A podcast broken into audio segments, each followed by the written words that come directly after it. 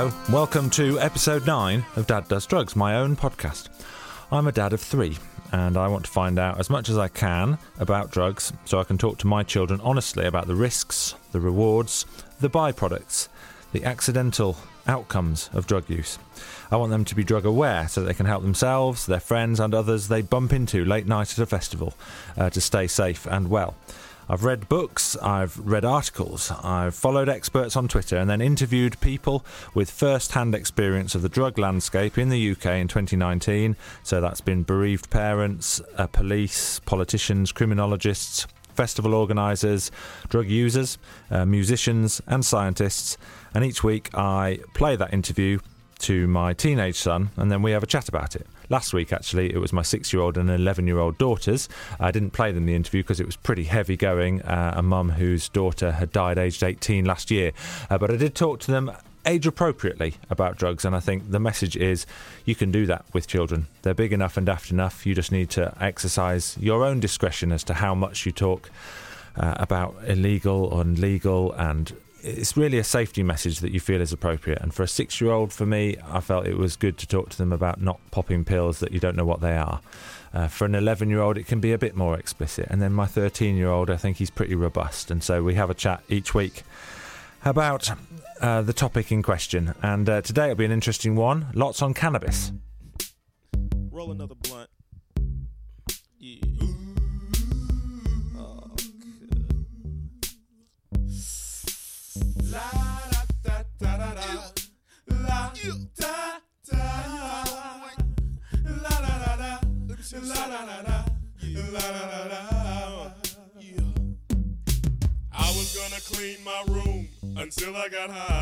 Today's guest is a fantastic communicator of the facts and evidence about lots of drugs and their effects.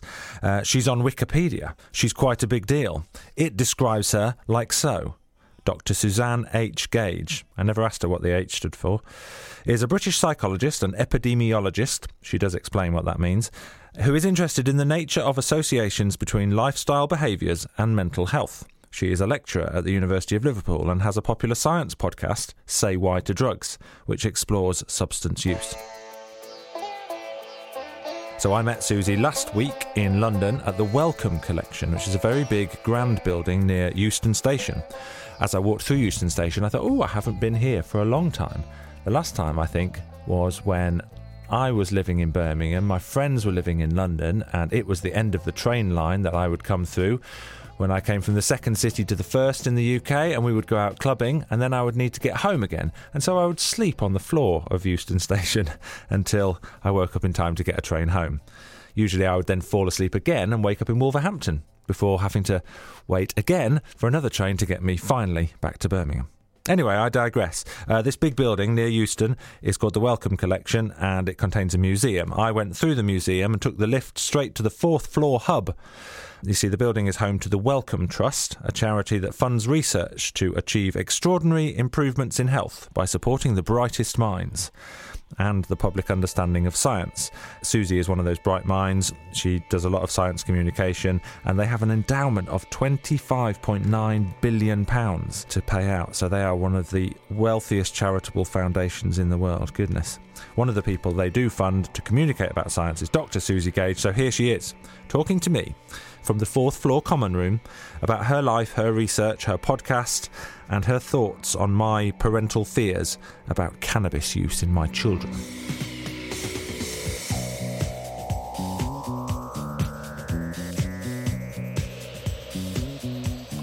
So, hello, Dr. Susie Gage. Hello. Um, thank you ever so much for uh, doing this. You're a podcast veteran, so Well, yes. I I feel like I'm in good company and you know the drill. So we'll begin. Uh, and I was really interested to talk to you um, because I've loved your podcast. Uh, but I thought it would be interesting to find out a bit about you, uh, the person behind the science that I've heard you talk about, and how you got to where you are, and why you're interested in what you do, and uh, the story of uh, sort of what makes you tick a little bit. So, childhood, were you academic? Were you normal, sporty? were you uh, an outcast? Were you druggy? What, what, what, what, what sort of uh, an upbringing did you have in Buckinghamshire? Is anyone normal? Um, I don't think I ever thought I'd be a scientist. Um, I kind of didn't know really what I wanted to do when I was at school. I did like quite well at school up until and just after GCSEs. Um, I was kind of good, and then A levels. I don't know. I didn't really enjoy them particularly. I I was kind of ready to go on and do something else, and I was also I'd started playing in a band, and I'd started Right. going to gigs, and maybe sneaking to London when I told my parents I was going round to a friend's house to go and watch bands, that kind of thing. Okay. So there was a little bit of uh, naughtiness, but not in a kind of I don't know. I, I wasn't doing anything that bad, but I, it, I was like my friends who I was going to London with were allowed to go to London. It was just my parents said no, Yeah. but I did it anyway. Okay. So that was probably not great, but like I didn't really get I didn't get into trouble at school. Um, I got detention once ever, and that was for playing air guitar in a chemistry lesson. so you know I was fairly well behaved. But yeah, I didn't really. There was no plan to go and become a scientist or anything like that. I couldn't. Re- I didn't. It took me ages to decide what A levels I wanted to do, which perhaps why I wasn't that keen on them. And I having said that, I like I did A level English and I absolutely loved it. It was my favourite thing, Right. um, and actually it was really useful in terms of then going on to do a degree in psychology because, like, you write a lot of essays when you do a psychology degree, despite it being a science. You obviously do the science and the statistics and the experimental design and that kind of thing. But writing the essays is something that I really enjoyed, and a lot of that came from my English A level, and as well we studied a book called Regeneration, which is all about um, this sort of setting up of a mental health hospital during the sec- uh, First or Second World War? Siegfried Sassoon, Wilfred Owen. Uh, that would be first, First yes. World War, thank you. Didn't study history, as you can tell. Um, but about sort of setting up a hospital for soldiers with shell shock and kind of thinking about mental health for the first time. And that kind of really made me think that psychology was perhaps a way to go. And then when I got to university, there was a module. Um, in fact, it was in, in you could take modules in other degrees. Right. In my second year, I did one in pharmacology that was called Drugs in the Brain, and uh, that was kind of really interesting thought that actually you can you can study addiction, you can study the effects of drugs, and um, yeah, the practical that we did for that class involved um, either drinking alcohol or taking nitrous oxide and doing a load of cognitive and sort of dexterity tasks Right. and uh, comparing the two. Although I ended up in the placebo alcohol condition because obviously it was randomised, so I Yeah. had to do them before and after having some orange juice, which was a little bit disappointing. Yeah. But um, yeah, that and also combined within psychology, learning about mental health and learning about addiction and learning about the relationship between the two, that really sort of struck a chord with me. But then I had five years of not really doing anything like that, and um, moving moved to Bristol because I was in a band, played in the band for a bit. Um, eventually got a job in the psychology department at Bristol, kind of doing all sorts of things like research assistant, but not anything to do with drugs or mental health. Okay. Uh, I worked in the language group, I worked in the memory group, I um, did some work looking at map reading on Google Maps, this, you know, anything basically, just Yeah. sort of helping running studies and that kind of thing. And it was only a lot later, like I was maybe 28 when I started doing my PhD. Okay. So I had a bit of a long time of deciding what to do. Mm. But once I decided, it was all it was all go. What influenced that choice then? Because I, I spoke to Professor Fiona Measham, uh, who set up the Loop. I'm sure you, Yeah, you yeah. know of her, and she told a great story about how nightclubs were sort of in her DNA. From 13, she'd been sneaking into nightclubs as a as a teenager, and so then when she started doing criminology and sort of noticed things about. Hmm, some people are going out and drinking. Some people are going out and taking ecstasy, and, and for different reasons. I wonder why that is. She felt then drawn into this world where all her research has, has centered around, or lots of it. So, what, what sort of drew you into drugs and, and mental health? Well, I mean, I guess in a way it's similar, except I was more of an indie kid than a raver. Yeah. So I like I I think all but one boyfriend that I've ever had has been a musician. I've been a musician. I mean, I still am a musician, but um, kind of a bit lapsed at the moment since I moved to Liverpool. I had to leave my bands in Bristol, which was a real shame. But um, knowing a lot of musicians and knowing people who sort of lead a more, I guess you'd call it an alternative lifestyle. So knowing lots of people who take a lot of different substances for various different reasons and kind of it was always the thing that I found the most interesting. I just never thought I was academically kind mm. of good enough to be able to do that kind of research. And it was only when I I very nearly moved to Switzerland to do a PhD looking at how colour affects emotion. Like I really Right. I really didn't think that this was a possible career for me until I happened to be in the right place at the right time and applied for this PhD looking at the links between cannabis use and tobacco use and mental health in Bristol adolescents.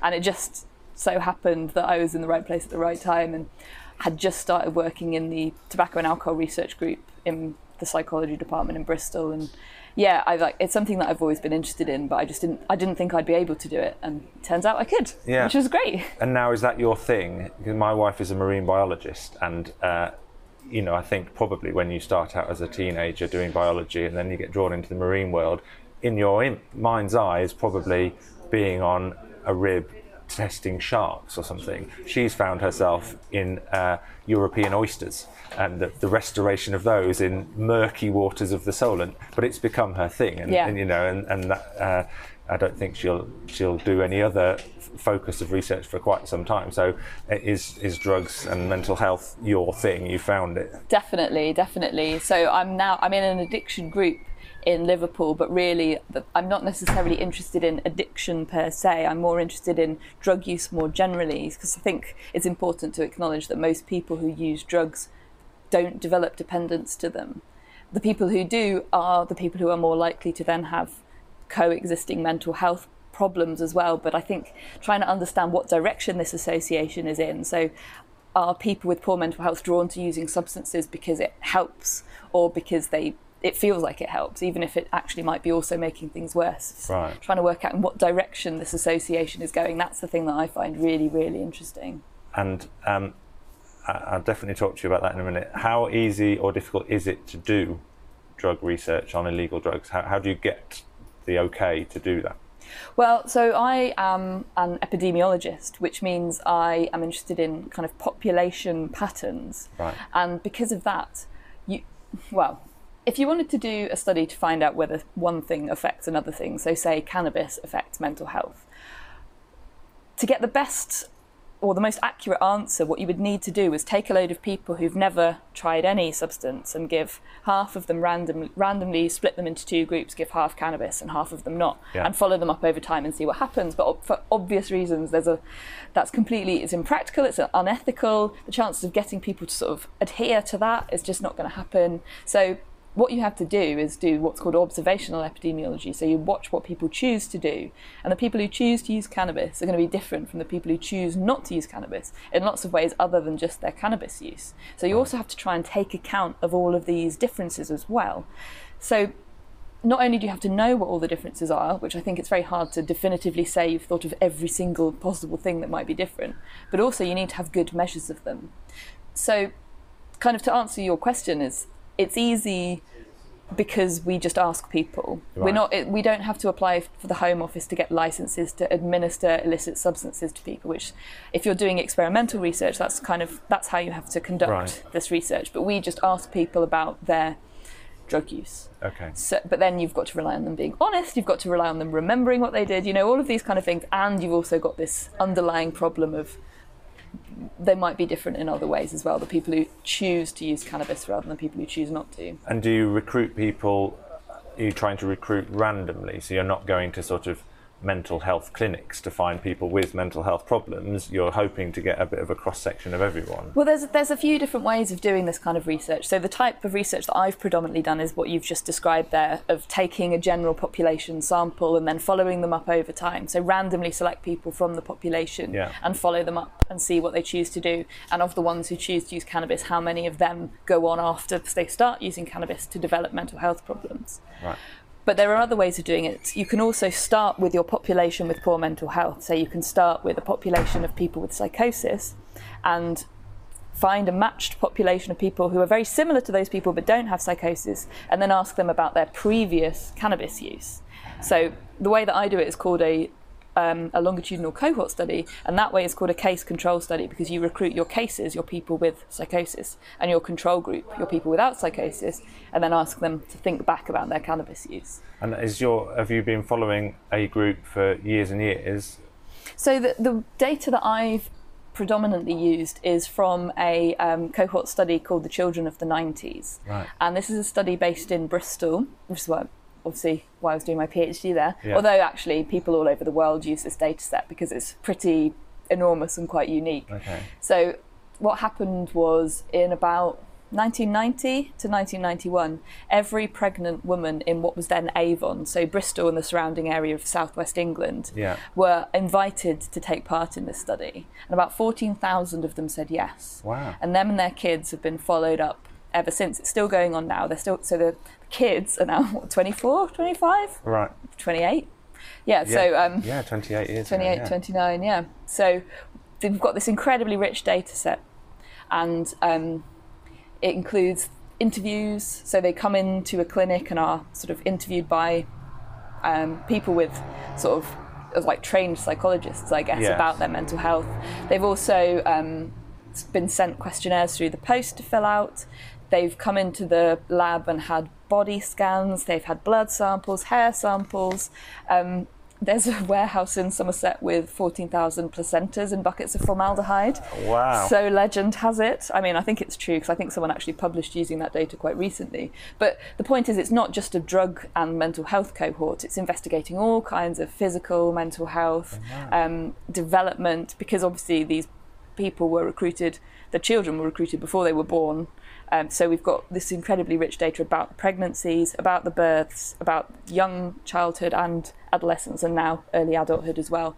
Some of the children of the 90s have now had children too, so it's actually three generational in some places. Yeah. And we've got genetic information on them as well. I think about 8,000 of them have had their genotype sequenced. Okay. So yeah, it's a pretty. Is that unique? Is there anything else like that in the world going on? So there are a few. There've been a few studies like that in the UK. I think there was a similar, well, a na- nationwide one in the 70s. There's also one called the Millennium Cohort Study, which is countrywide, and that was, um, as you've probably guessed, uh, babies were recruited in the Millennium. Right, So yeah. they are, yeah, coming up to 20 years old now. And actually, I've also done some work with a colleague. Um, at UCL, and we've looked at comparing the children of the 90s who were born in 1990 to the Millennium cohort who were born in 2000 to look at kind of what's changed over the last 10 Yeah. years in terms of drug use and mental health as well. And do you get? Um, are they all anonymous? So do you? Uh, you don't know who these people are? But you- no, that's that's the thing. Is like when I told people about my PhD, saying I was looking at the links between cannabis use and psychosis, it sounds really interesting. Like you get to talk to some really interesting people, but Yeah. I just get sent the spreadsheet of ones and zeros. I don't get to actually Okay. meet any of the people. Um, I have met people who are in the cohort because we do also lots of outreach work with them. Because if they decided to leave the cohort, it wouldn't exist anymore. So the participants, like the most important thing about Yeah. the cohort, they're incredible, and the fact that they year in year out send their surveys back and come into the lab and all of this kind of thing. Particularly now they've all moved away, gone to university, that kind of thing. But knowing, like, like I've got no way, and I wouldn't want to know who links up to what ones and zeros, if you know what I mean. But do you develop an affection for number one four four four six? And, uh, and, and oh, oh, they've had a rough year. the, I think you don't really look at the individual level data in that way, but you definitely get to know the data set. Like for a while, the um, passcode on my phone was the number of people who'd answered a particular survey at a particular year because it was a number that was like emblazoned into my mind, Yeah. and I knew I'd never forget it. So I'll ask some of the cannabis research questions that I've that I've got from a parental fear point of view, uh, because I think it sort of ties into all the stuff that you're doing. So there's a new story that I saw in October of last year, so 2018. Parent fear one that if you use cannabis, you'll fail exams. So this was um, Massachusetts General Hospital Center for Addiction Medicine in Boston. Abstaining from cannabis for a month could boost the memory performance of regular users, according to a study of young people who used cannabis once a week. So, is that fear kind of justified? Do you think, as a parent, you're going to ruin your chances at school if you smoke cannabis? I think the, the sort of important thing to think about with all of these studies is they've all been conducted in the way that I described earlier. So the people who choose to use cannabis versus the people who don't choose to use cannabis. And I don't know about that paper, so I can't talk about the specifics of it. But I think the things that are quite interesting are what age are people using cannabis, particularly when you're younger in your teens. It's more risky, it seems, in terms of brain development because we do know a bit about how the brain develops during adolescence. And one thing that seems to change is the level of what are called CB1 and CB2 receptors. So we have an endocannabinoid system in our brain. Hmm. We create cannabinoid like chemicals in our brain that pass um, information between one neuron and another. They're called neurotransmitters. So things like you might have heard of, like dopamine and serotonin, and neurotransmitters. But we also have some that are similar to chemicals like THC and cannabidiol that are in cannabis. Right. So that's why when we smoke cannabis, we experience something in our brains, is because we have these receptors that are kind of de- designed or have have evolved is probably a better way of putting it to fit um, molecules that are similar shape to cannabinoids because we have this endocannabinoid system in our brain. Yeah. And we know that those receptors, the CB1 and CB2 receptors, do change in sort of frequency and um, where they are in the brain changes over adolescence. So it's plausible, therefore, that if you consume a substance that's full of things that react with those receptors, that might influence how that development happens. And certainly, when we look at the evidence, we see that people who start using cannabis at a younger age, so earlier on in their teenage years, have a higher risk than people who start using when they're in their early 20s, for example. Yeah. But you've also got the confounder then that the people who start when they're that young have been using for a longer amount of time, so perhaps it's had more of an effect. Or the people who start using cannabis at sort of like 13 or 14, they're likely to be quite different sort of socio-demographically from people who start using cannabis in their 20s. So the thing that's really the thing that's really difficult is kind of untangling all this Yeah. and saying, well, what's actually the cause? Is it the cannabis itself, or is the cannabis a marker for sort of if someone is using cannabis that young, what else is going on in their lives, and might that also be impacting their like? Are they more likely to play truant? Are they more likely to um, have less motivation? Yes. have fallen out of their social circles. You know, all of these kind of things. Cannabis use doesn't exist in isolation, so untangling what it is. But I think if a, I, I'd like, as I say, I don't know what age the children were in that study, but if young people, I'll say sort of 14, 15 year olds are using cannabis once a week, that's quite frequent mm. for, for a teenager. I think if a teenager was using alcohol once a week, they, if they stopped for a month, that would probably also improve their ability on their exams as well. Yeah. So I don't necessarily, yeah, Okay, that's. Uh, I mean, I, I know that all of these are.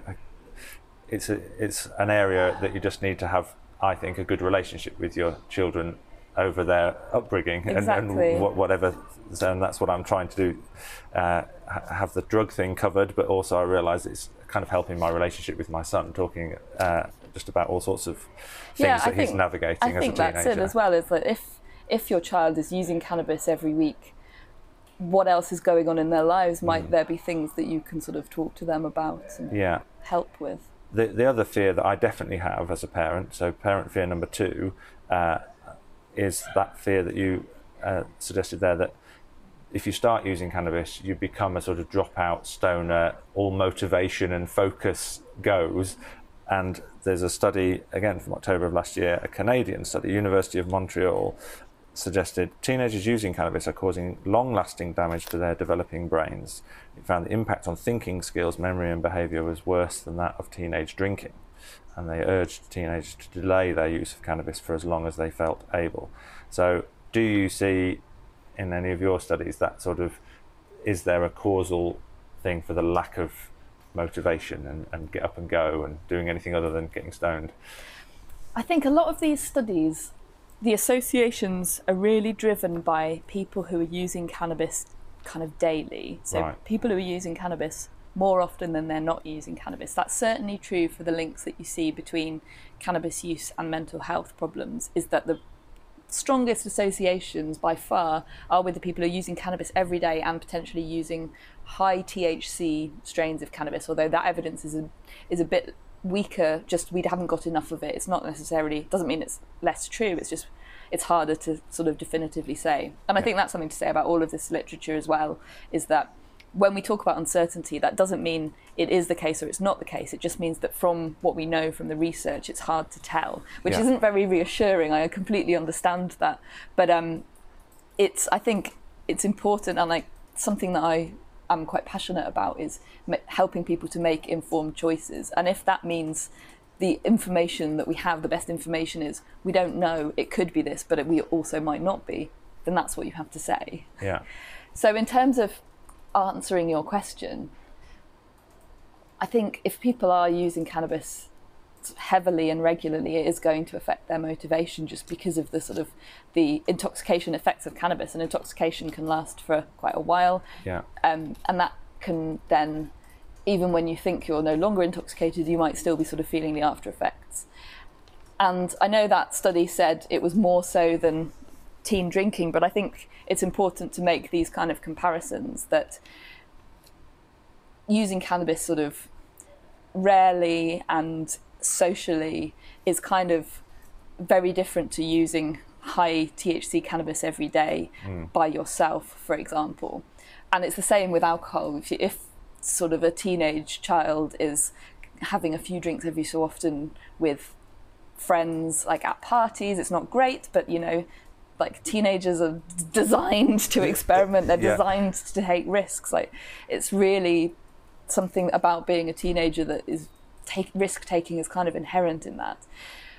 But that's very different to someone who is a teenager who is sort of drinking vodka every day. Yes. You know, I think it's important to to kind of make this distinction that the warning signs are about the patterns of behavior. So it might not necessarily be to do with the substance itself. It's the warning signs are if someone's using very heavily, very regularly, that's going to be risky for lots of reasons. And it might not necessarily be the substance itself, but it might be because why are they feeling that they need to use cannabis every day and heavily? Yeah. One of the next fears you touched on as well is the mental health uh, issues, which obviously is your speciality. So, parent fear number three mental health problems come from cannabis use. And there's headlines in the Sun teen cannabis is to blame for 60,000 people suffering depression in the UK. And this was from a, a study that University of Canada, University of Oxford, and Rutgers University in the US did, published in February 2019. So, teen users were 37% more likely to be depressed as adults. Now, is that causal or is it not causal? Uh, what, what can you say? Yeah. well, again, say sort of definitively saying anything about causality is hard, and the evidence about the link between cannabis and depression is far from clear. Right. And there are many people who believe that it goes in the opposite direction, and that actually cannabis can help people who are who are suffering from depression um, to deal with their depression. But there does seem to be an association. You do see depression at higher levels in people who use cannabis. Whether it's something to do with the effect of the cannabis on the brain, I think we definitely can't say that yet. Okay. Uh, Like the, there is not enough evidence to say either way.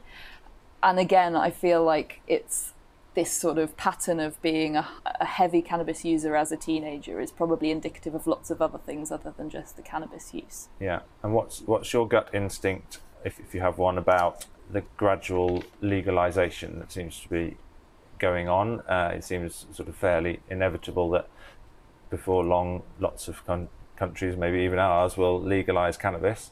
Then I suppose it's regulated, so you know what how strong the joint is that you're smoking. So does that start to make it safer, easier to monitor, or would that be, uh, be alarming because you think, oh no, now loads of people are going to think it's been endorsed by the government, so they can't?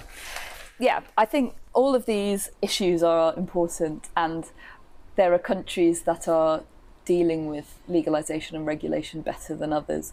And there's a sort of there's loads of different possible routes that governments can take. You can just decriminalize, like Portugal has done, where you don't you don't start selling it yourself, you don't regulate it, you just don't sort of you treat it as a health problem rather than a criminal problem, basically. So you help people who are struggling with their substance use, but you don't punish people who are using illicit drugs. Or you can go the sort of Uruguay route and kind of you can only buy it in sort of medically licensed place. I think that's how Uruguay do it. I'm not 100% sure. Quick Uruguay fact check. In August 2014, Uruguay legalized growing up to six plants of your own at home, the formation of cannabis growing clubs, and state controlled shops. But it took quite a while to get that retail side set up. It wasn't until 2017 that 16 pharmacies were authorised to sell cannabis commercially. Now, that's in a country three times bigger than Ireland, so that's a long drive to find a chemist to buy some government weed. And the problem with legalising but not making it convenient or priced appropriately is that people don't move across and buy it legally. They carry on funding the criminals by buying it from their local dealer instead. So you do have to try and get legal regulation right when you do it. But you don't have to get it right first time, and I think they're still tweaking it in Uruguay. Okay, fact check over. Back to Susie. the way that the US has done it, they've kind of gone the very business business model of it, and there are definitely ways that they that it could have been done better. So particularly around things like edibles. I mean, if you turn it into cookies or sweets, like obviously, who's that the most appealing to? And it's probably children. Right. Um, also, you then run the risk of much younger children it's sort of pick, seeing a cookie on the side and picking it up and eating it by mistake, or a lollipop, or you know that kind of thing. But also, in the US, there's been no kind of control over potencies, um, particularly levels of THC. And what's actually happened is incredibly high strength THC has become really popular. And one thing that we think from the evidence so far is that high THC, where also there's low cannabidiol, which is another cannabinoid. So THC is the one that gives you the kind of high experience. Yeah. Um, but it also can, when you're intoxicated, it can have slightly sort of psychotic like experiences as well. So you can feel paranoid and you can feel anxious and all of this kind of thing. And it, this other chemical, cannabidiol, seems to slightly mediate that from the experimental sort of intoxication studies anyway. And one thing that people worry about skunk in the UK is kind of THC, THC high, CBD low strains of cannabis Yeah. might be particularly risky in terms of mental health, particularly really serious mental health problems like psychosis. So, one thing that you could do with regulation is put a cap on THC levels Yeah. and say, we will make this cannabis unavailable, but cannabis under this, you will be able to get sort of regulated the same way alcohol is, for example. Yeah. Or even if you go sort of medicinal route, then that would be what would be available in pharmacies.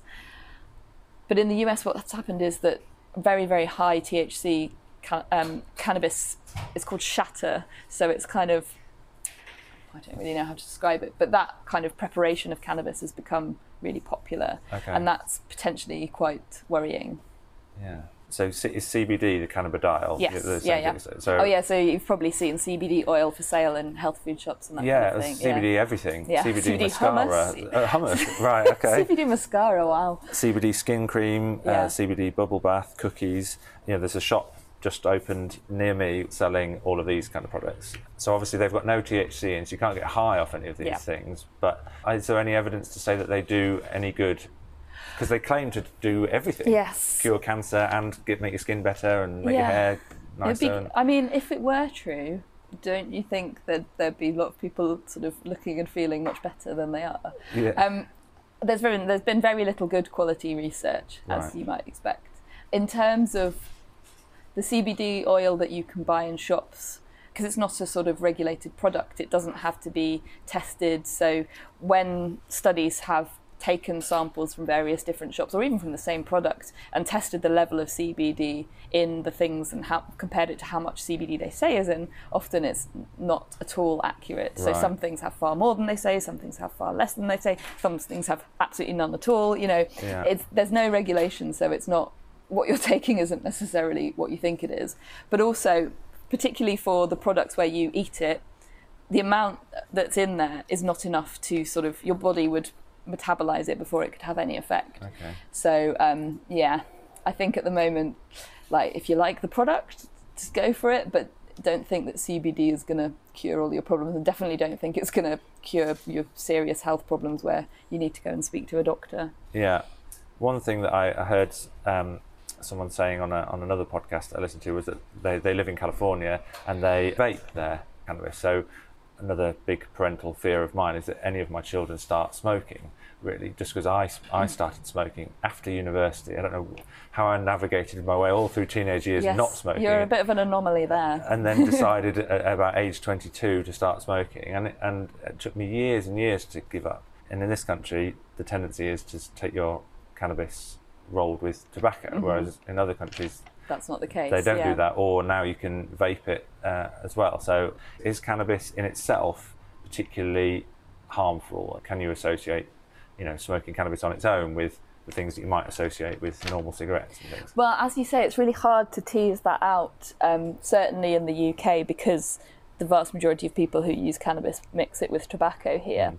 There's some suggestion that smoking cannabis isn't as harmful as smoking tobacco, but I am not convinced by that because the way that you smoke cannabis as well, you hold it in your lungs for longer than you hold tobacco in your lungs. So the sort of the, the smoke and the carcinogens are going to be in your lungs for longer. Right. And yeah, you would don't have exactly the same kind of chemical and heavy metal profile in cannabis smoke that you do in tobacco smoke, but it's still like anything that's you're kind of burning like burnt toast you know you shouldn't inhale smoke it's No. not good for your lungs and Right. it's not good for you so definitely if there are sort of harm reductions in terms of the physical harm then vaping or um, heat not burn which is a bit like vaping so in vaping you sort of get the like extract of cannabis Okay. but heat not burn devices you put the actual cannabis in and then that heats it up and releases the cannabinoids okay. So there are some heat not burn products for tobacco as well, and at the moment it's not really clear where they fit on this kind of harm reduction spectrum where e-cigarettes are obviously less harmful than smoking cigarettes but heat not burn is probably somewhere between the two possibly closer to e-cigarettes but we're not really sure yet. And so in terms of cannabis it would probably be the same that heating it up and breathing in that sort of vapor is likely to be better for your lungs than smoking and inhaling the smoke yeah but yeah, that's very much a sort of hypothetical rather than the, the research hasn't been done yet. Okay. So I've re-listened to recently episode one, I think, of your podcast, uh, which is the cannabis episode. which is yeah, the cannabis episode. Yeah. So um, I need probably need to update it. It's like two years old now. It's been so much research since. right. Well, it, it's still um, it was still interesting, and particularly I like the the myth busting bit that you, that you My do. favourite bit of every episode. So the gateway drug idea. On this podcast, I've spoken to a couple of people who who did experience the the kind of classic thing that would be said where you start with cannabis and you escalate then to stronger, more harmful drugs. And in both cases, obviously they're buying it illegally. So, so one case it was just one one guy one week. Um, uh, his dealer didn't have any weed, and so said, "Well, "Why don't you try this?" And so gave him some heroin. Wow. And, and and then gradually, he, he uh, you know obviously he didn't straight away become a smack addict, but he did try it then more and more times. And then the other guy, he he was just in a bit of a cycle of trying new things with his mate. You know, their party trick became to get wasted, and they'd get wasted on different things. And so, uh, inevitably, I suppose, at some point they escalated to, to trying heroin, and, and he got hooked on that. Is it just the fact that it's because it's illegal and you're going to a dealer, or is there any sort of suggestion that if you're a drug takey type person, you're likely to start with one that's mild and escalate your way through them? Yeah, I think I think both of those things could quite plausibly be true. I think there's also the issue that the way that we currently educate about drugs is quite conducive to starting with cannabis and moving on to, well, for want of a better word, stronger stuff.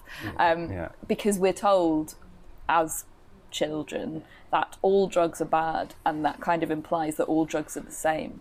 And cannabis is one that you might be more likely to see people using at a younger age and you see your friends using it and go, well, they're fine. So maybe this isn't true. And if it's not true about cannabis, and then maybe you try using cannabis and go, I'm fine. But if it's not true about cannabis, then maybe it's also not true about MDMA. Then maybe it's also not true about cocaine. Maybe it's also not true about heroin. You know, Yeah.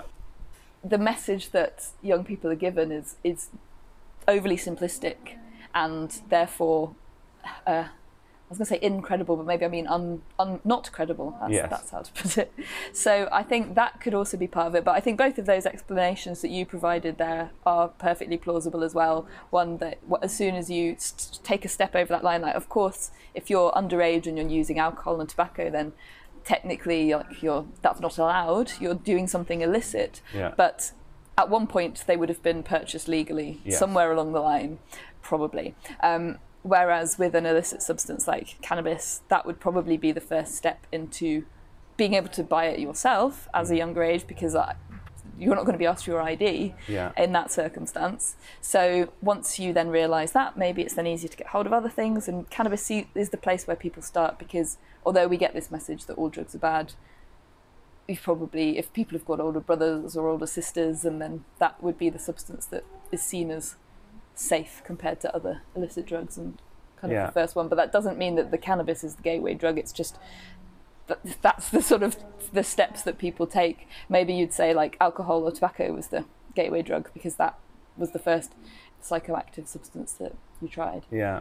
Well, I'm reading um, a book at the moment called Out of It, which is in very fine print, and it's taken me a long time to go through it because uh, it's, it's very wordily written. Um, but it, it's really interesting because it's all about a sort of history of intoxication, and and the idea, you know, in a nutshell, that humans it's a bit of a just a human urge, like eating, having sex, Yep. you know, and so to to experiment with getting out of your head a little bit uh, is is sort of natural. So we've pigeonholed it everything into drugs, legal or otherwise, but actually just having a bit of an out of uh, out of your usual frame of reference experience is sort of a natural human thing Yeah. to do.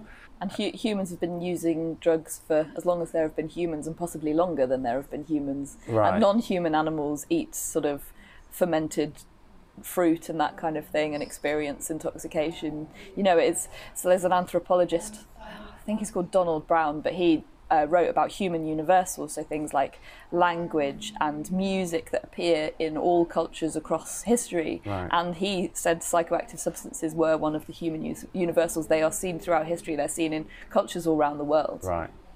I'm enjoying chatting to my son. He's 13, my eldest child. As a, he, he loves his favourite subject at the moment is RE. Just loves that sort of debating things which are grey, things which are kind of interesting areas to what do we think about peace and war and how do different religions look at it and that sort of thing. And so he's loved, and I've enjoyed the kind of chat with him about this sort of subject area because uh, there aren't hard and fast rules, uh, and and I think he can. It just say no is is a slightly pointless exercise. It isn't working. So because people do try lots of things, and why are we saying that to just say yes to alcohol is okay when we know it's very harmful? I think but that's just say that's no where it really falls down is when you when you realise the hypocrisy of how not just accepted but kind of encouraged alcohol is, and the, like what we know about the health harms and the mental health harms of alcohol, and why why is that substance allowed but others aren't, and why is why does it become a moral thing where yeah of course it's fine to go out and get absolutely sla- sloshed with your mates, but if you um, if you take an illicit drug, it's a moral failing and it's a judgment on you and your character. It's Yeah. very, it's yeah. I, th- I think that's where where this just say no completely falls down. And so I presume that was a starting point for you wanting to do your podcast, say why to drugs rather than say no to drugs. Um, so as a as a podcast fan, and and uh, obviously I've enjoyed yours, and I like the kind of podcast world. How did you get this passion for communicating science and things, and then how did it lead you into the podcast? Well, so I first I first started really doing this kind of thing um, when I started doing my PhD, and it started when I took part in this event called "I'm a Scientist, Get Me Out of Here," Right. which was run by um, a group based just near Bristol, actually, coincidentally. But it's all done online, and um, what it does is it takes five in each in each group there's five academics or scientists or what have you and they're paired with eight classes of school children across the country Okay.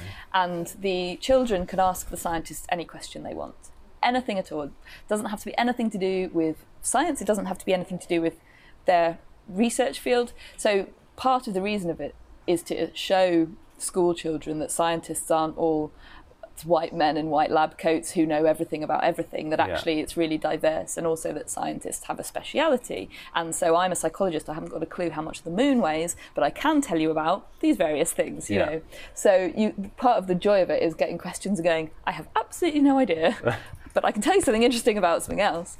And the first week you just you answer these questions. So the questions either come by email or you do um, live chats where you've got two windows on your computer screen and you've got 30 school kids in one window and the five academics in the other going oh my god i can't keep up. Yeah. and it's so much fun and it's brilliant and it takes two weeks. And the first week you just answer the questions. The second week the kids vote one one person out per day and the winner um, gets 500 pounds to do a science communication project Okay. and part of the thing you have to do when you sign up is you create your profile and one of the things is what i would do with the money if i won so i said well what i'd do is i'd make um, podcasts aimed at teenagers that explain what we know about the science about drugs without any kind of hyperbole, without any spin, and without any judgment. So it's just place to find information. Yeah. And um, the kids, as well as your answers to the question, they decide based on the profile and based on what you're what you say you're going to do. And so I won. So I had to make these podcasts. Right. And at that point, I hadn't really done any kind of science communication stuff at all. I didn't really know what I was doing. Around that time, I also started writing a science blog. So that was also thinking about communicating these kind of concepts. Yeah. And um, that kind of did quite well, a bit quicker than I was expecting because I initially started it to kind of improve my writing because I knew I had to do a PhD, write a PhD thesis at the end of the three years. Yeah. And then it won a competition, um, and some of the judges from the competition uh, run the Guardian Science Blog Network, as used to be, and they asked me to, or invited me to pitch the blog to their network. Right. So I did that, and basically it meant that in less than a year after starting the blog, I was suddenly writing on the Guardian's website, which was absolutely terrifying in all Yeah. honesty. Uh, And that also meant the podcast had to kind of I didn't have time to do both and do my PhD, so the blogging kind of took priority. And in the background, I was working on the podcast. I was trying to think of a name. I was trying to work out how to how to structure them. So I did a I did a couple of interviews with um, some brilliant academics. So I interviewed Robin Carhart Harris, who does some amazing work on psychedelics, Yeah. and I interviewed Harry Sumnall, who's a professor at Liverpool John Moores and uh, incredibly knowledgeable, really interesting and wonderful person. Um, but I didn't know what I was doing. I didn't know how to record people properly. I didn't know how to ask people good questions, even more importantly. And they were just like no disrespect to either of those people because it was entirely my fault. They were just quite dry and they didn't really. They wouldn't have been interesting to teenagers. I Right. can tell you that much. they were uh, uh, like it's all interesting content. I just hadn't. I just didn't know what to do with it Yeah. basically. And then uh, luck happened, and uh, Scroobius Pip, who is podcaster, rapper, now actor, and yeah, very successful podcaster Yeah. uh, tweeted to his 100,000 or however many followers he's got, saying that he was going to be in the Southwest and he was looking for someone to record for his podcast. So his podcast comes out once a week and it's him talking to people that he thinks is interesting. Yeah. So it's quite often actors, comedians, musicians, lots of wrestlers because Yeah. he likes wrestling. That's his distraction pieces. podcast, Exactly, it? yeah. Right. So it's been at the top of the iTunes chart many times. It's very popular. It's had however many million downloads, you know. yeah. And so he put out this call for people in the southwest, and someone replied saying Huey Morgan from the Fun Loving Criminals. Someone else replied saying me. Huey was busy, so, so uh, he ended up coming round to my house. In Right. fact, like two days before I was moving, so it was just like a castle of cardboard boxes. But we sat down and had a chat about the type of research that I do, about uh, what it's like being a woman in science, Yeah. and I mentioned the podcast. It didn't exist at this point, but I knew that if I said it on his podcast, I had to do it. Right. And I already had to do it, but I had to do it doubly. Yes. so I thought if I mention it in the real world to thousands of people, then that's going to be even more motivation. Yeah. And he said three things. The first thing he said was, "Ah, you should call it Say Why to Drugs." I was like, "Oh, that's such a good name." Yeah. And I've been thinking for like by that point probably two years about what to call it. Okay. And the best I'd come up with was Smokescreen, and I was like, that is not good enough. Yeah. So that was the first thing he said. The second thing he said was, I'm starting a podcast network and um, it would like I'd love to put this podcast on the network. And the third thing he said was, "You should do it. You talking to a non-expert but interested friend, and I can be that friend if you want to." Brilliant. So it's like, how could I say no, really? And like, we didn't know each other. We'd we'd met for that one time of recording his podcast, Yeah. and then maybe a few months later, we recorded the first five episodes of Say Why to Drugs Yeah. and it just worked. Like it's just somehow it just he was interested. I had done my research. Um, we kind of structured. Like I'd done a lot of reading and stuff, and I told him what substances we were going to talk about, but nothing more than that. So actually, it's quite natural the way we go. I didn't know how he was going to react to what I was Yeah. saying, but it just yeah they, th it's really important I think to have voices other than scientists Mm. in this kind of conversation because it's re- it's about the real world and But I like the interplay uh, between you two, where he will, he will. So there's a couple of interesting things. One is the interplay between you and him when uh, he's sort of talking anecdotally about, you know, oh, well, I've got a mate who, you know, always wants to eat a croissant after he smoked weed, and then and, and I can, you can almost hear you sort of thinking, yes. And thinking, is there any scientific basis for what he's just Yeah. said? Can I can I endorse that? Can I agree or Yeah. not? And so so there's that sort of balance. Um, and another podcast that I like is Jon Ronson, who's done a really interesting podcast, The Butterfly Effect. I don't know if you've listened to it, but where he looks at the porn industry and and um, the real human. Uh, people, you know, real humans behind it all, Yeah. and, and the human stories affected by changes in the in the industry and the way people use porn. So again, a kind of illicit odd Yeah. subject to associate yourself with. Uh, and I'm in, I love his non-judgmental style, which you and, and Scroobius Pip have on yours. Uh, but but was was Pip worried about putting himself out there? You know, because he talks about his own drug use, and I've done that on this podcast, and I found that a real nervousness, thinking, "Well, I don't know if I dare to do that." I, the way my podcast works, I chat to my son at the end, so he's going to hear it. You know, Yeah. uh, he listens to it, and then we talk about it. Uh, and it, and I feel like the honest con- conversation that I want to have with him, hopefully other people will then have, is is the value Yeah, out of it. absolutely. But it, but it's a kind of a it's nervous to commit to to doing that. Did you have sort of reservations even about going public about lots of druggy interest and, and what have you?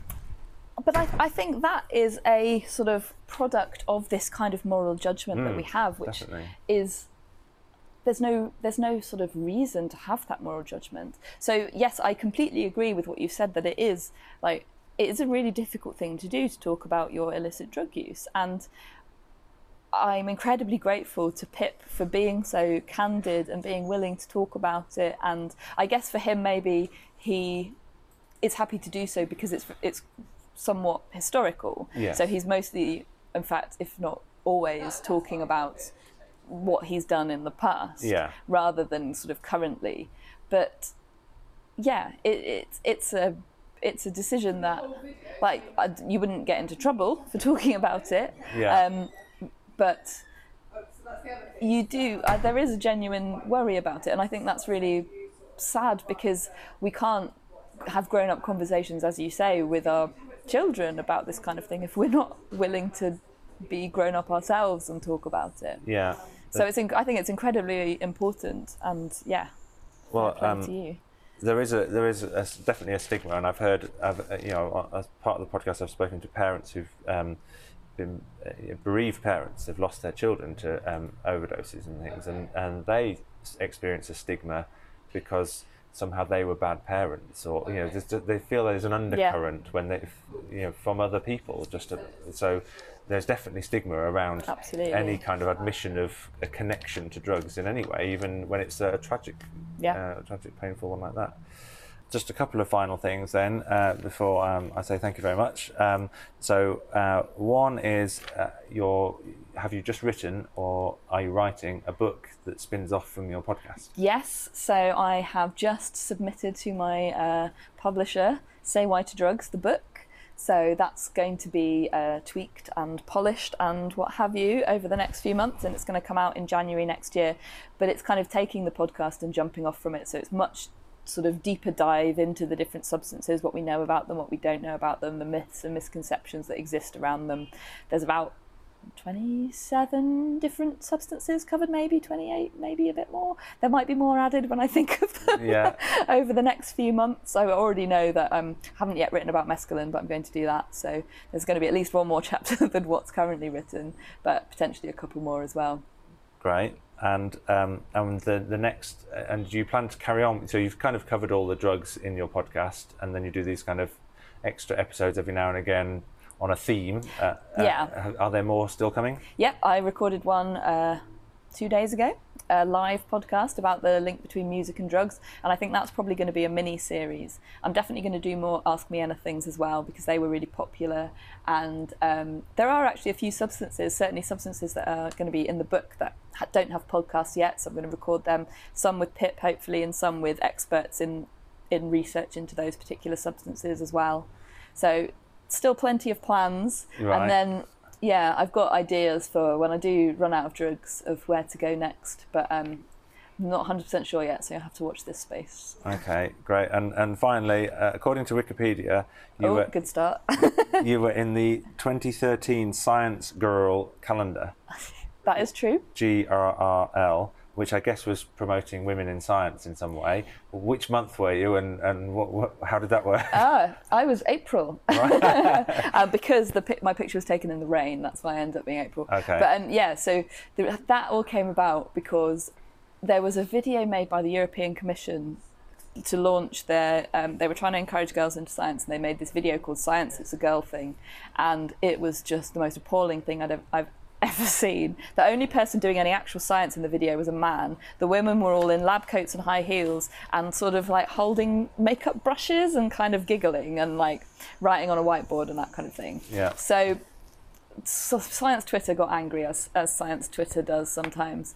But what happened was a load of women um, who were scientists said, "Well, we are women in science. We can do better than this." So we thought, "Well, what can we do? What let let's just take pictures of us, normal women scientists, Yeah. doing our work and make a calendar for charity."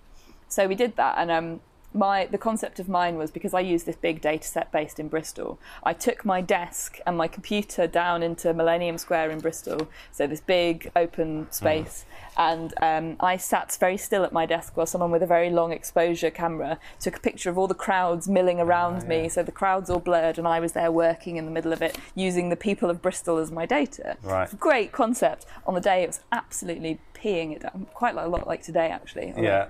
And um, so I made loads and loads of cake to try and bribe all my friends to come down. And in the end, the people who did come down had to just run really fast around me to create the blur. But actually, the picture looks really cool, and um, it was such a brilliant thing to be part of. And actually, Science Grrl became an organisation after that because.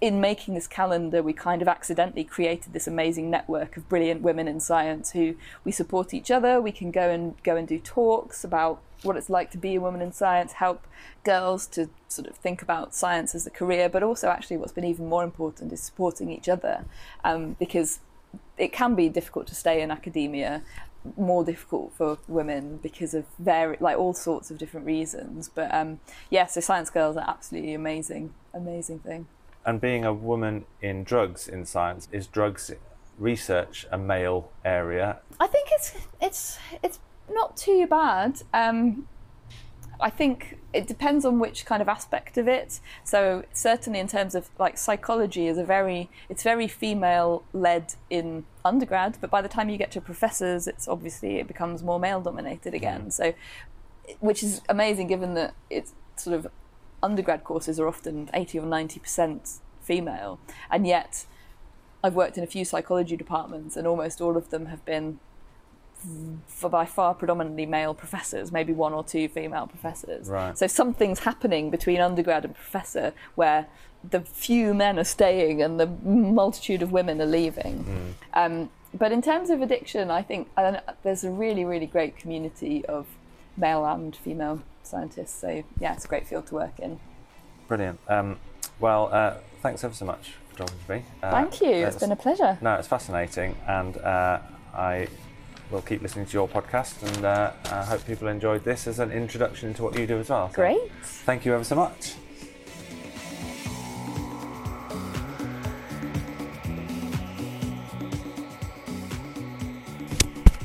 Yeah. Groovy. We're recording. Groovy. Groovy. Sorry, that was a very. That's dated even for me as a. Um, you know, uh, I would find that dated if my dad said it. So Groovy. it's- uh, I'm a child of the 90s, not the 60s, so why am I saying groovy? Uh, we're on episode 9 of this podcast series, and, um, and Credence is back to talk Hello. drugs after a week off when I chatted to the girls. Yeah. So, Dr. Suzi Gage knows what she's talking about. And what did yeah, I you really think? like this episode actually. It's one of my favourite ones so far, I think. Great. Um, yeah, I just found it really interesting how research and just like how the conversation flowed really well, I believe. Like, it just went really well. Yes, she's a really good talker, and I got on with her, so that was Hmm. nice. And um, I thought you might like it. Tell me about what you liked. Was it to do with her scientific and evidence based approach to things? Hmm, yeah, yeah. I got her to talk about the different graphs and things, the way she conducted her research with different like, like sample groups. Hmm.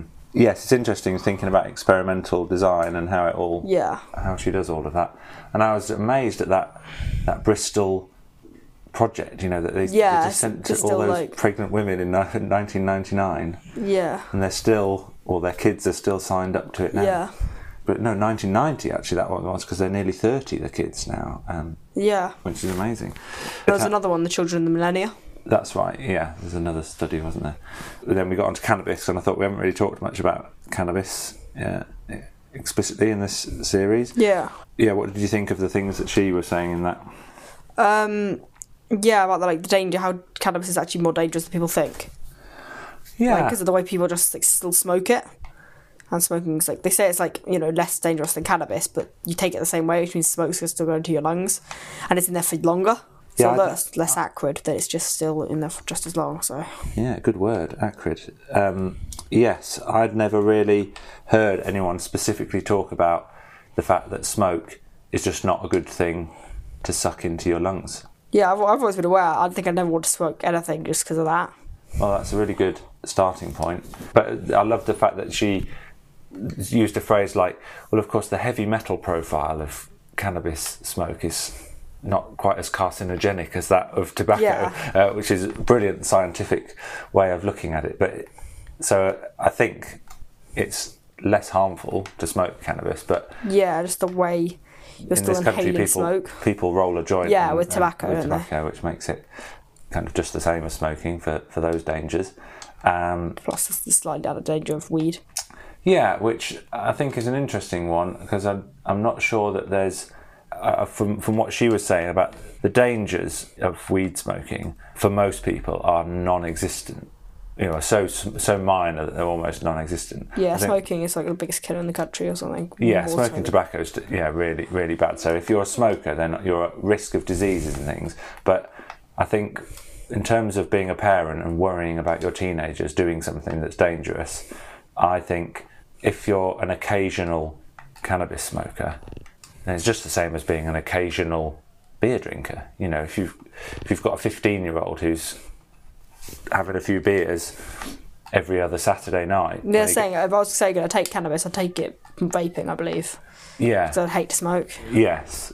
Yeah, I don't think unless you're a really heavy, like Suzi was saying, unless you're a really heavy smoker of weed, then there isn't the things like the mental health problems, the psychosis linked to future depression. th- They're just there aren't as many risks unless you're doing it loads and loads. And if you are smoking cannabis every day heavily, then you're probably not doing much else with your life anyway. So there's, Yeah. there's other stuff going on. You need some Help. help with from you know your parent, your your teacher. You know, someone needs to get alongside you and find out why you don't want to do anything other than smoke weed all day. So I, I felt like actually cannabis in itself isn't like this big scourge. And it's interesting. I was reading that. Where do you stand on this? So only thirty-one percent of people in the UK oppose the legalisation of cannabis now. So 59% strongly support or support. Then there must be 10% who are in the middle and don't know or Yeah, I think whatever. legalization would be good because like it doesn't really do much. From like what I've learned throughout this entire thing, I think that would be a good idea because it's just a lot of money into criminals. Hmm. there could be money into the government. Yeah. And if it's causing not much harm anyway, it's just extra money that the government can spend on things that it needs to, like the NHS and things like that. Yeah. And and the police at the moment, although they don't, I think if you spoke to a policeman off the record, unlike the interview I did where they were very much on the record, but even he was saying they don't deploy policemen to try and take cannabis out of the pockets of 18 year olds, you know, that, that Yeah. it's a kind of a, a hassly waste of police time. They should be focusing on more serious things. Yeah, and they don't want to be filling in the paperwork because they've confiscated some. Might as well go for the dealers, but like, yeah. At the moment, it does fund a lot of criminals. It's their main income: cannabis, crack, heroin. So if you did legalise, then um, It just means money out of the criminals into the government, in my opinion. yes, which would be good. And it, what's interesting as well is, at the moment, it's legal in some countries Yeah, and know. not in others. Canada. Yeah, it won't, um, and they're much more mainstream, big westernised countries. So it's it's not like obscure countries a zillion miles away. These are kind of big. But has America done it yet? Lots of states of America have, yeah. California, Colorado, Oh, yeah, Washington state rule. Yeah, I find that strange how like half America does this, half America does that. It's like yeah. It's weird that they have state laws and federal laws historically. quite important ones that are just state. Yeah, yeah. It's sort of, but then some of their states are as big as countries. Yeah. So they do have to have a lot of local government that runs the show, basically. But they do have quite a lot of independence because there's a big hoo ha at the moment about abortion law Yeah, I know, I know. in America. I think like some of them are making abortions illegal, which is stupid, but Yeah. But you do get these kind of trends where some bits of America are much more conservative with a small c and much more hard line about moral issues than Yeah. other. It's Alabama that's voting to change the abortion law and make it just about illegal. And that's real Bible Belt conservative America. You know, they don't. It's a Christian country, isn't it? More so than this country, I believe. Yeah, it's a bit led by Yeah, a bit more led. Christian principles. This country's obviously ba- quite a lot of it's based on like Christian things, but they don't really do it in the same way. It's not strictly Christian, but you just kind of do like fair. Whereas more like there, it feels like things are quite biased by it. Yeah, they, they, they do have rules in their legislation, like we do, to try and keep the church and the state separate. But lots of Americans campaign on a religious ticket. You know, you'll get American politicians standing up, banging the Bible almost, and because they know that their constituents that will appeal to a lot of them. So then they do vote along religious lines when it comes to moral. Yeah, especially issues. like I think it's more in the south, to be honest. Like the like, Yeah. you kind of get the stereotype of the Christian, like kind of the strong Christian, like things like that. Which makes it all the more weird, as you say, that um, some bits of America are leading the way in legalising, Drugs. particularly cannabis, where they So just yeah, it's just strange how mixed it is. they've accepted that it's a, a losing battle, I think, and that um, they can earn money from it. Some of the states have just decided to that it's obviously a, a way to have income, and I think, like here, their police are stretched, and I think they're just sort of realising Yeah. that um, their police time is better spent not chasing cannabis.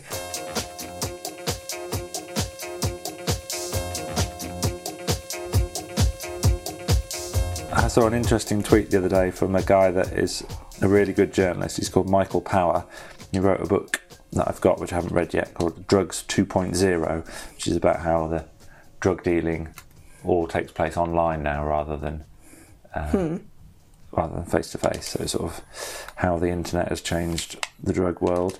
Um, but he tweets about drugs all the time. He's really knowledgeable, and he said these three facts all about some facts and figures that have come out about Colorado, a state in the US that's legalized cannabis. Colorado cannabis sales in March 2019, $142 million. Every cent of it accounted for, taxed, and kept out of gangsters' hands. Amazing. Yeah. Number two, deaths due to cannabis in Colorado, March 2019, zero. Number three, children enslaved on Colorado cannabis farms, zero. Good, good, good. Yeah, all pretty good, isn't it? If you make it legal, you know, people are running businesses, growing it now, making money out of it. The government is taxing it. There is now 142 million dollars going legally into Colorado. yeah, that's like Amazing, isn't it? yeah. And there are already cannabis farms in this country that grow it. there's already opium farms in this country, even in our part of the world, near Dorset, where they grow opium poppies to make heroin because you know the NHS needs some of it, and we export heroin to, to other parts of the world where they also need painkillers. Yeah. And and cannabis is grown. I think Theresa May's husband has an involvement in a cannabis farm business. Yeah, yeah, he grows cannabis effectively, or his company do, and then they sell it for medicinal use. You know, it's legal to grow it for, for that reason. Yeah, what are the laws in this country about cannabis? Because like, uh, isn't that one of those that you can like kind of grow it, but like as like a potted plant or something? No, you're not allowed to grow it in this country. Okay. You know the road of my school. Hmm. What does that place sell? Like seeds or something? Yeah, so they get around it in a loophole where they sell cannabis seeds, but they say on their website, we are selling these, um, Souvenirs, right? yeah, souvenirs, not as seeds. I know. So then people just go home and plant them. Yeah, um, They even say at the front what plants they go into. I know. Uh, it, Yeah. it, it seems like a crazy loophole, but there used to be a, you know, that you've heard of legal highs. Um, So these are sort of chemicals that just haven't been made illegal yet.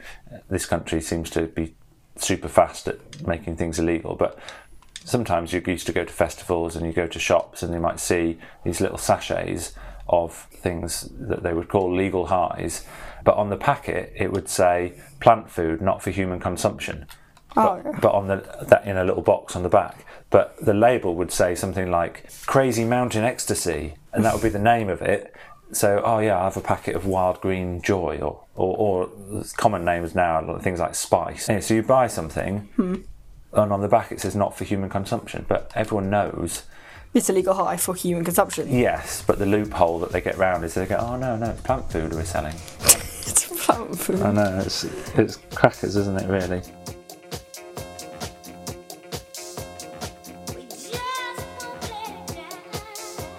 One thing as a practical note that you would need to be aware of if you're travelling and you're in somewhere like Canada for a while and then you come home, if you've got any cannabis in pockets of rucksacks or anything like that, then obviously I don't know whether you'd uh, get arrested if you got back here, but certainly it would be confiscated and it would cause you a right problem at customs. So Yeah. if you are travelling back from a, a country where it's legal, you can't bring any of it back. Yeah.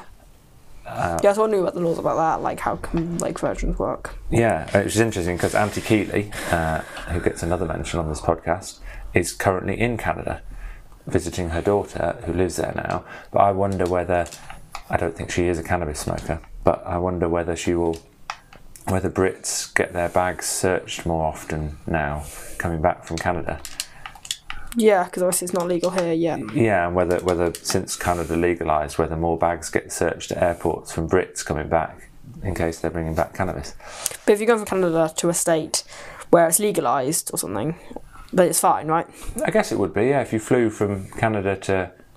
It's like holding anything. Like, can you hold cigarettes in them in your bag? Yeah, yeah, So yeah, because like smoking's legal in every country, so you can carry it from one country to another. yes, yeah, that would be fine. And Um, therefore, it's no different if it's legal in both countries.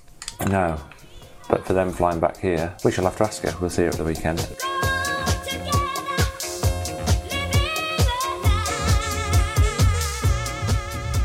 I think cannabis is everywhere now, and I think, as that survey says, so a third of people still don't want it legalised. So you won't ple- you won't convince everyone, but I think everyone's using it. I don't mean everyone, but everyone knows someone who is, and they're not all dodgy geezers. It's just something that lots of people do. In my life, in real life examples, I have an ex girlfriend who used to smoke a lot of cannabis, and her mum used to post her cannabis to her. Uh, her mum lived in Shetland, and I think she either grew it or knew someone who grew a lot of it, and so the mum used to post cannabis to her daughter. Um, I had another ex. Uh, one of my most embarrassing moments was I w- was going out with this girl who's now a police officer, and we went to visit her brother, who was a student in a different city, and you know, so we're sitting around in a student house, and it was very similar to the student house that I lived in. we sat there in the lounge, and I went to go up the stairs to the loo. I said, "Oh, can I use the loo?" And they were like, "Yeah, it's just upstairs." So I walked over to what I thought was the door to the stairway, Okay. And there was obviously probably around the room. I didn't see it because they were just behind me. They were probably in slow motion, like no. As I walked over and opened this door, which was actually the door to the under the stairs cupboard, not the stairway, and in it were hundreds of cannabis plants and big hot lamps on them and things like that. Where this student house of her brothers had got their all their cannabis growing and she was just about to go into training for the police. So that was a kind of slightly embarrassing, awkward thing for everybody. Um, oh God. I've got a good friend who you know well, I won't say their name, but when I was at university, I didn't smoke cannabis. I think I tried it a couple of times, but I was quite a Christian youth group kind of person, so I was quite sort of like, oh, this is terrible, this is evil. Why are you doing this? And and he said to me, oh, I think I'll I love it. I'll I'll smoke it every day until I've died. Why would I not? And I actually think now he's stopped and hardly ever smokes it at all. But at the time, I think it was a bit eye opening to me where I thought, oh, maybe smoking cannabis doesn't make you a, an evil person. It's just the same as having a drink or smoking a cigarette to Yeah. these people. Uh, one of our, I'm saying it quietly because your window's open, but our next door neighbour smokes quite a bit. Often underneath your window, so I don't know if you ever get the um, Oh yeah, I smell it. Then he seems like a nice guy. He's a responsible father and everything, so doesn't seem like a criminal, does he? No. I had a friend whose husband kept his cannabis in the freezer in a Tupperware box marked herbs, which only got awkward when their children got to an age where they wanted to start helping with the cookery. And I think at one point one of them said, Oh, can we use the herbs that are in the freezer, Daddy?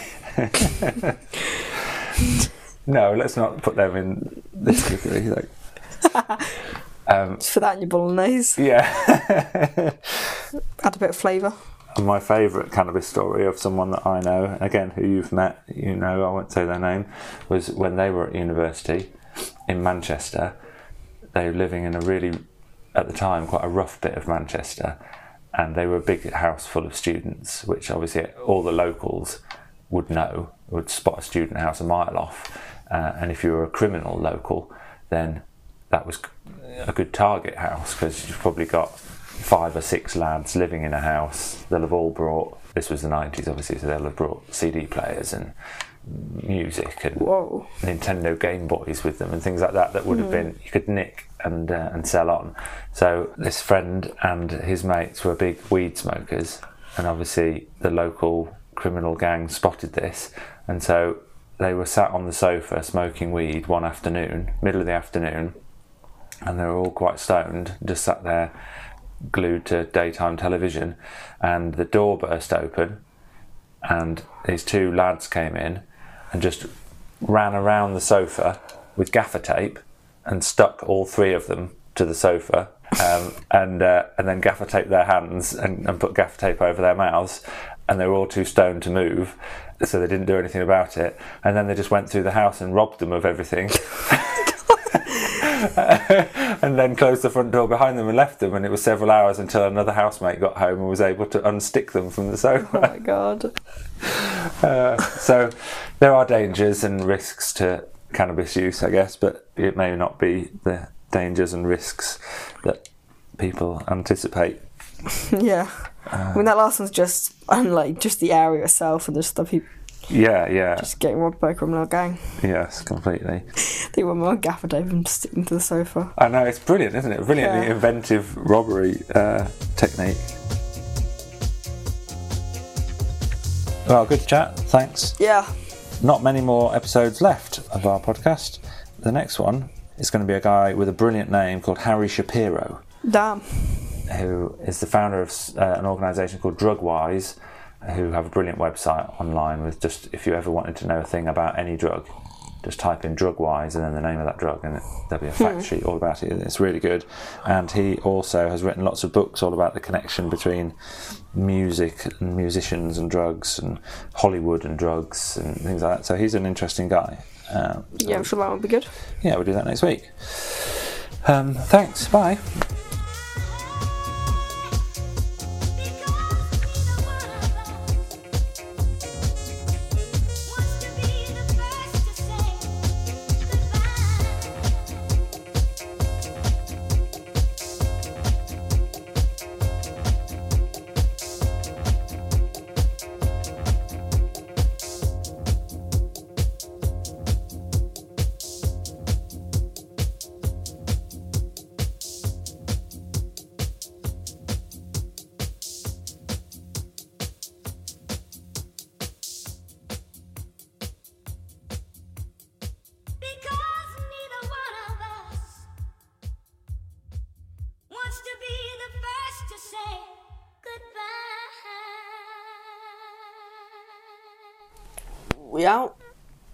Yes.